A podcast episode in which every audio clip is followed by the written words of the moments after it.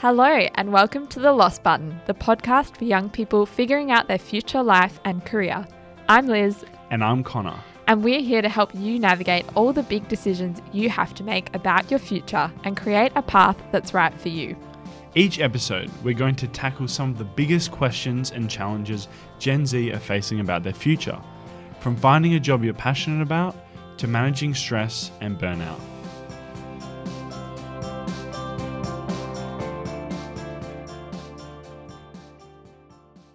And we're back for episode 11. Liz, I can't believe it. Me neither. Super stoked for episode 11. We've got the last two of the season. How has your week been going? Yeah, I had a lot of assignments this week, Liz, so I really needed something to listen to. Luckily, Kanye finally dropped his album Donda, which is very exciting. How was your week? It's been super good. We started a book club with the Purposeful team. So I bought the whole team a book to read, and they bought me a book, which was all about purpose and passion and profiting from it, which is super exciting. So I've been having fun, um, yeah, reading my way through that this week. Lovely. So today's episode is all about how to handle rejection from job applications. I think it's a super frustrating and painful problem for a lot of our audience because the process that a lot of people are going through when they're trying to get their foot in the door with their first job can be really disempowering, you know, getting rejected without any feedback or really any idea of where to go next. So I think we've got lots of things to talk about to help people there. We sure do. And the best place to start is of a very relevant would you rather question, Liz. so this is it's a tough one. Would you rather get rejected by every job you apply for or every person you ask out? Rejection sucks. I'm not sure which kind is worse. I would choose to get rejected by every job because you can create your own job Mm, and it would just be really depressing if every person you asked out rejected you. I feel like that would hit me in the feels more. What about you? Now, I've thought this through, and I think that I could get asked out. So, therefore, right, I would rather have every person reject me because someone could ask you out, Yeah. and then you still get all the job opportunities. So that's that's my answer, Liz. But um, I you love know, the confidence. so, Connor, tell me more. What are the key stats about rejection? So rejection really hurts us, and the reason is it's the same areas of our brain that become activated when we have rejection as those when we experience physical pain. Ouch. yeah, it is. It, it hurts a lot, and it's normal to feel sad or, or really hurt when you get rejected. But there's another aspect to this, and that's that historically, to survive, we had to avoid rejection and fit in. This is how our brain is naturally wired. In the 21st century, however, we know that the best way to succeed is to actually stand out. I think that's a really interesting observation because we have this intrinsic sort of need to belong to a group, right? And it's why people find it really difficult to go out on a limb and actually embrace their differences and maybe the things that make them unique. So that's that's a really cool point. So, Liz, what advice would you give to someone who is in this situation right now? They're feeling disempowered or that they're not good enough. Yeah, I think to start off with don't take rejection personally as best as you can. I know I've been rejected so many times in trying to get my business off the ground. And when I was sort of, you know, reaching out to maybe four or five potential clients and they would all say no, it was really easy to feel as though I wasn't worth it or it wasn't good enough. In actual fact, it's just a pretty small sample size. There's 7 billion people and counting on the planet. So don't take those little rejections as, as something as a reflection of your character. There's a couple quick strategies, I think. One is building up your rejection muscle. Rejection does suck, but there's definitely value in getting practice at being rejected. That's how you build resilience. And ultimately that's an that's an awesome perspective to take on it. The second one I think is getting comfortable with saying no. Actually seeking out opportunities that you might be rejected by to build that resilience and gain confidence and, and being able to bounce back is really important. And finally to bring a purposeful aspect of it, I think bring it back to your core purpose. So when you're applying for these jobs, think about, hey, what's actually my vision here? What is the life that I want to be living or the dream work or environment I want to spend most of my time in? And is this the best first step to getting there?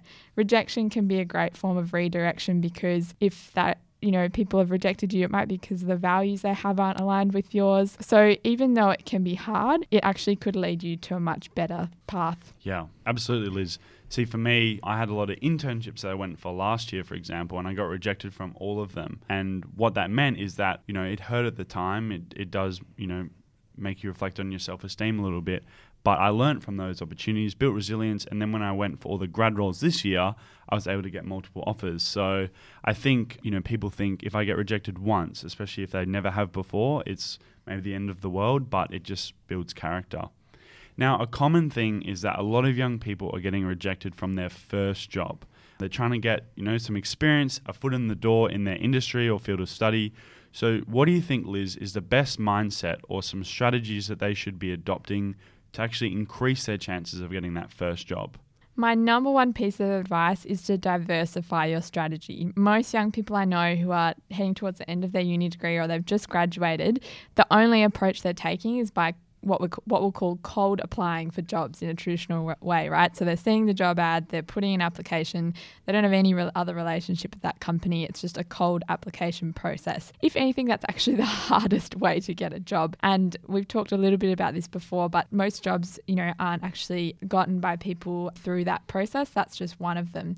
So you need to diversify your strategy. Yeah, and if someone was to actually improve their chances with that cold applying method, what would they do about that? My approach has always been breaking it down into baby steps. So, always thinking, how can I get increase my chances of getting through to the next phase of this process. As someone who's hired people before as well and been in that recruiter position and also gone for jobs myself, I can really speak to the fact that usually it comes down to two things. One, being different, so making yourself stand out, and two, the company values or the criteria, so what they're actually looking for. So, an example of how you can differentiate yourself when we were hiring at Purposeful, we were hiring for a marketing position, and as part of that, there was a video that they had to record a quick introduction to themselves as the first step in the process. And everybody who submitted a video, except for the top sort of three or four, submitted it, filmed it from their bedroom. It was like a really boring kind of background. They basically just ran through their CV. Two of the people that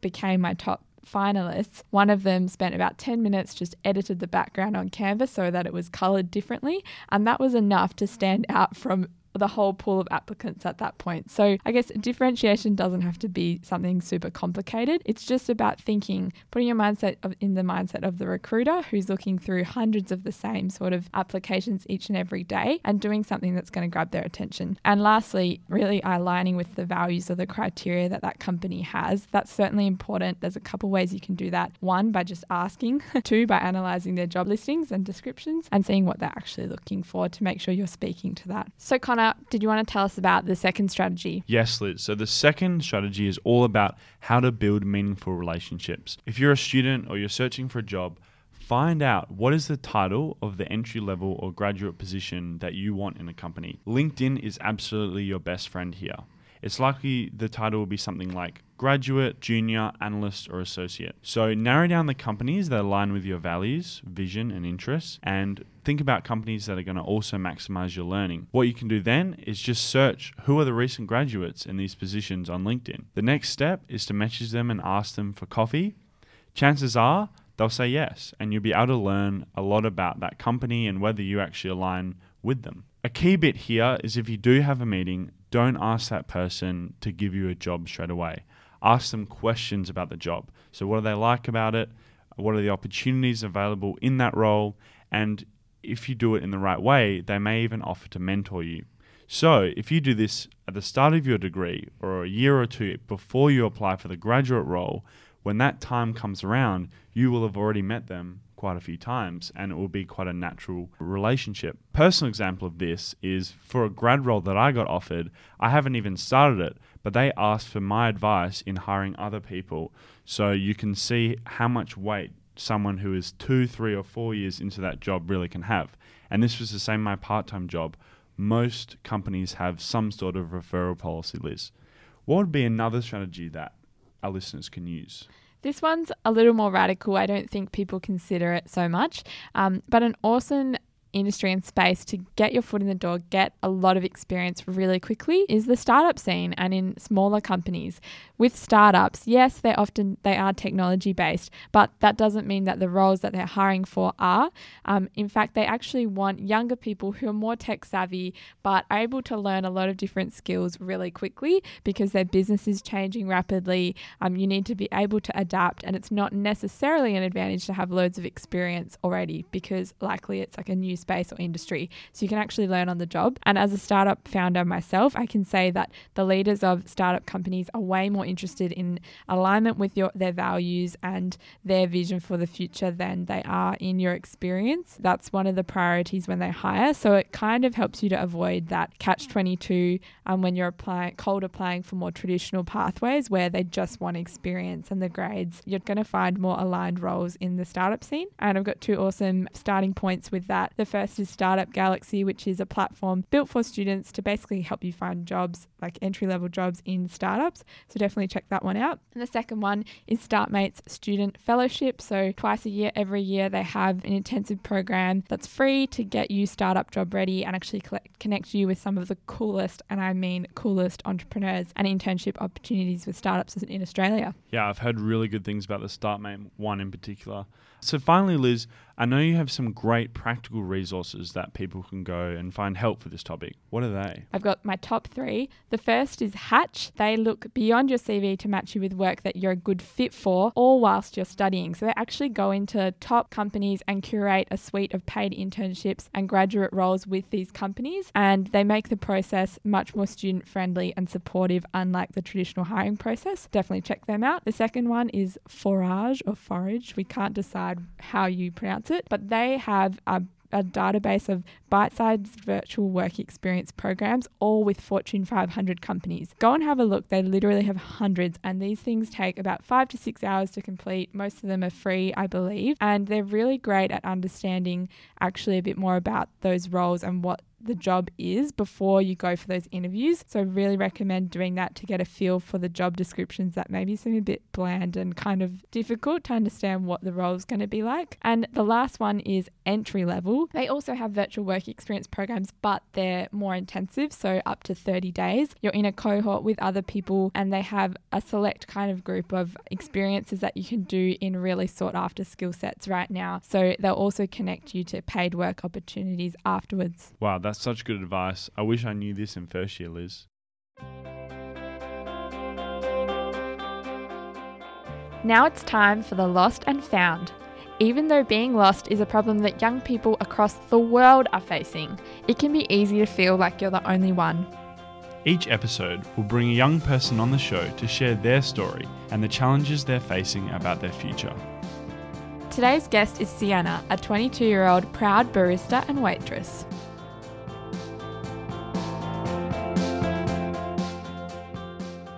Hi, Sienna. Welcome to the podcast. Thanks for having me. Can you tell us a bit about yourself and your journey through life after school? Sure. So I'm a recent graduate from UWA. I just completed my Bachelor of Arts. So my journey before that, I finished high school in 2016. And in year 12, I was applying to join the Defence Force. And basically, I got to like the end of the recruitment process in year 12. I graduated high school. I was in Europe waiting for my offer letter. And it just never came. I didn't get rejected. I didn't get accepted. I was just like, what? So I didn't hear anything. So I just started uni here in Perth. Had a really good year. Worked at Macca's, made good friends, went out clubbing at the court like it was a vibe. And then like before my semester two exams, I get this call from the Air Force saying, "Oh, we actually found your offer letter. Would you like to come for 2018?" At a certain military academy in Canberra. And I was like, this is like such a weird coincidence okay, I'll go. So in 2018, I went, I started there. And to summarize the whole experience, it just didn't work out in the end. So I was there for like 10 months and I came back to Perth with like a really big feeling of like, I failed and I got rejected and just like, this is the worst thing to ever happen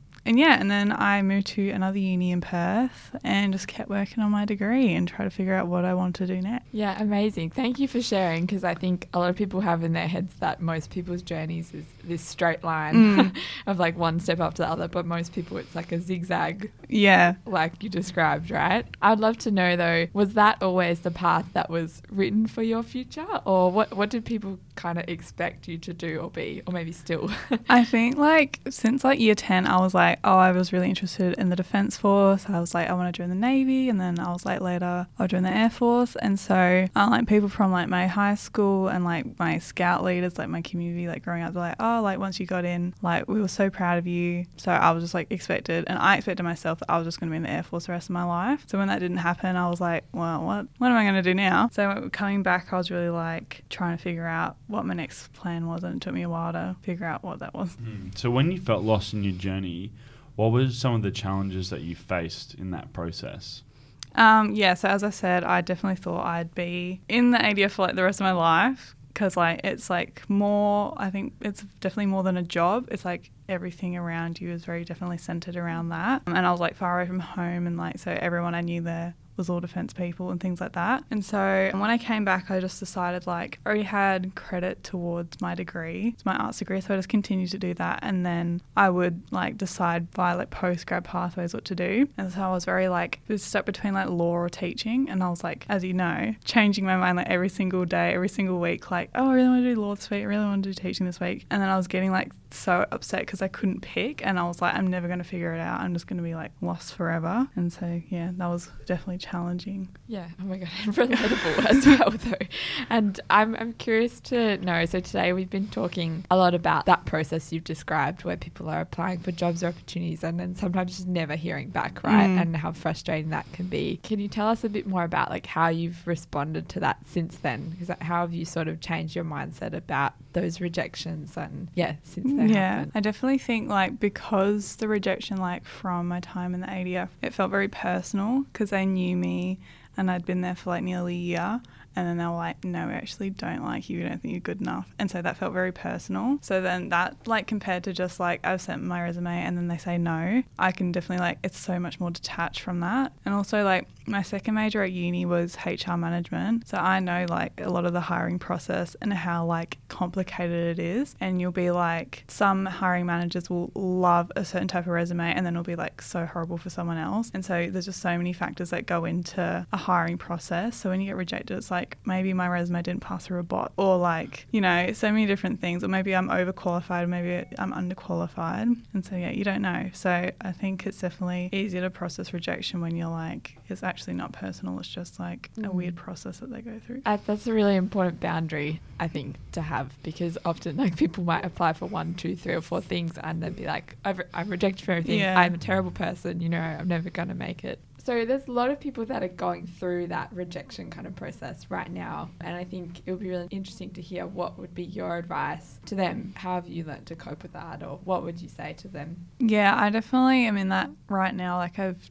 graduated like a month ago, so I'm like applying to jobs all the time, and then that comes with lots of rejections or lots of even you don't hear anything at all. And a- thing that I really like is like I'm in like a really awkward time where I just like just work my little hospitality jobs and like don't do much else. But it's like a period of my life that I have to go through. And so I think like something really important to remember is not to rush into the next stage or into the next milestone because like I remember like I was rushing so hard to get to the end of my degree and I was like a year behind because I went to the Air Force and I was like oh I'm so embarrassed like everyone knows I'm a year behind. But then I like graduated and I was like oh like I'm not magically happy now like you just gotta enjoy and try and make life worth it in each stage. Because like especially like some of my friends are in that like nine to five stage or like that work stage and that stage goes for like 40 odd years or whatever. So like why are we rushing to get to the next stage when you should just enjoy the now? While you can What's been the best or most exciting part of your journey to finding yourself? i was like gonna say like i always knew i was gonna finish like mid-year 2021 and I was so like upset about that for a while. And then I was like, oh no, like after that, I can go traveling in Europe and I can go like see the world because I have like six months to spare before like anything starts next year. And then, you know, COVID happened. So now I'm just like trying to find ways to like figure out what I like, both personally and career wise. And like some really good advice I found was like, like finding your inner child and what like you liked growing up as a kid or as a teenager. So like I'm listening to like really weird music again because I was like, that's what I listened to when I was 14 and like crafting and baking and like things I did before like the world like made me like all mean and stuff. And so finding that out is like going back to like your authentic self before you cared about what other people thought. Like doing that, I'm like very more solidified in what I want to do career wise because I was like, that reflects like my values and things like that, which may seem like really simple. Like I've just been like painting, but sweet.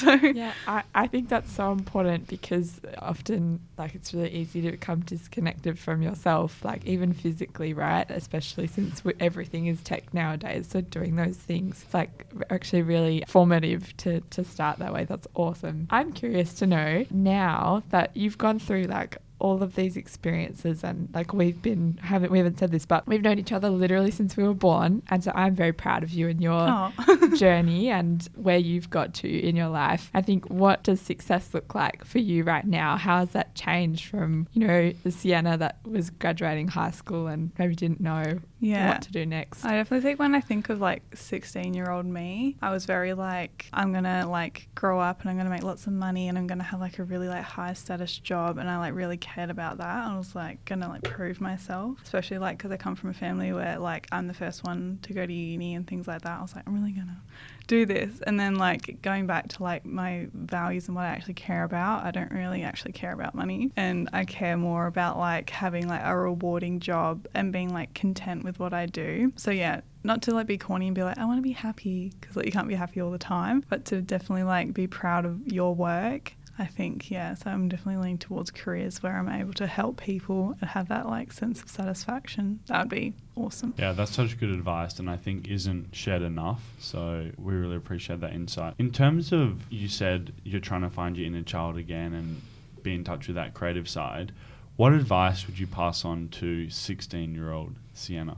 16 year old me. I was in year 11. What was I doing in year 11? I was like studying my ATAR and I was, I would say like try harder in maths and like, you know, keep listening to Taylor Swift, don't cut your hair, like all that stuff, like wear sunscreen. But I'd also say like, I remember like me in high school, I was like definitely like a really sweet person. And I definitely think like as you grow up, people try and take advantage of that and you're like, oh, like, what do you mean? Like, everyone's like sometimes people are mean or sometimes like people try to take advantage of like you being like a really nice person. So I definitely try and tell her keep being you even though people are going to try and make you feel like you shouldn't be like that and yeah and stick to your guns a bit Oh, thank you so much for sharing your story. It was awesome, and I think our listeners and ourselves have got so much out of that. So we really appreciate the authenticity and showing like the full kaleidoscope of your career and life journey. And yeah, I'm really excited to see where it goes next. So thanks, thanks so much. no worries thank you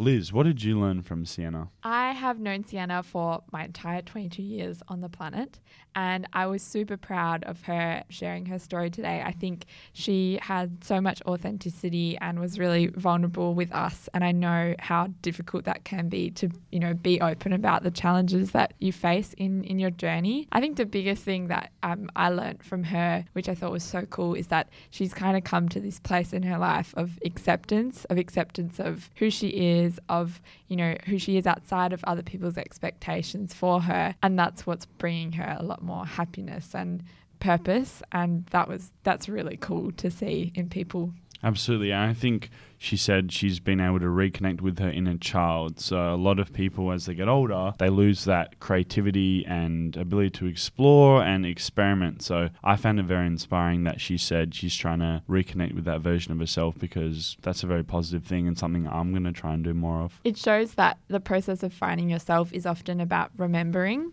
I think as well that often we these things that um, we value and that uh, spark passion in us are quite organically and naturally things that come about. It's only been when she actually took that pause where she finished her degree and now she's creating space in her life for her authentic self that she's actually seeing the benefits of that. So I think that's so cool. I also think she just had a really healthy mindset around rejection because it obviously sucks, but she's come to this place of before it was like really personal to setting boundaries and not kind of letting her worth or her happiness be defined by the email she gets, you know, in her Mm. inbox. Um, so I thought that was an awesome attitude to have that we could really learn from. Yeah, I agree.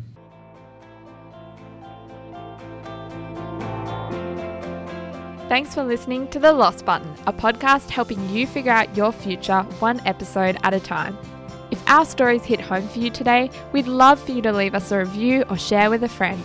Head to our website to get career advice from The Lost Button, sign up to our mailing list for more practical tips, or check out Purposeful on Insta to be part of our community. We'd like to acknowledge the traditional owners of the land on which we're recording today, the Noongar people of Wadjuk country. We pay our respects to their elders, past, present, and emerging. Thanks and have an epic day.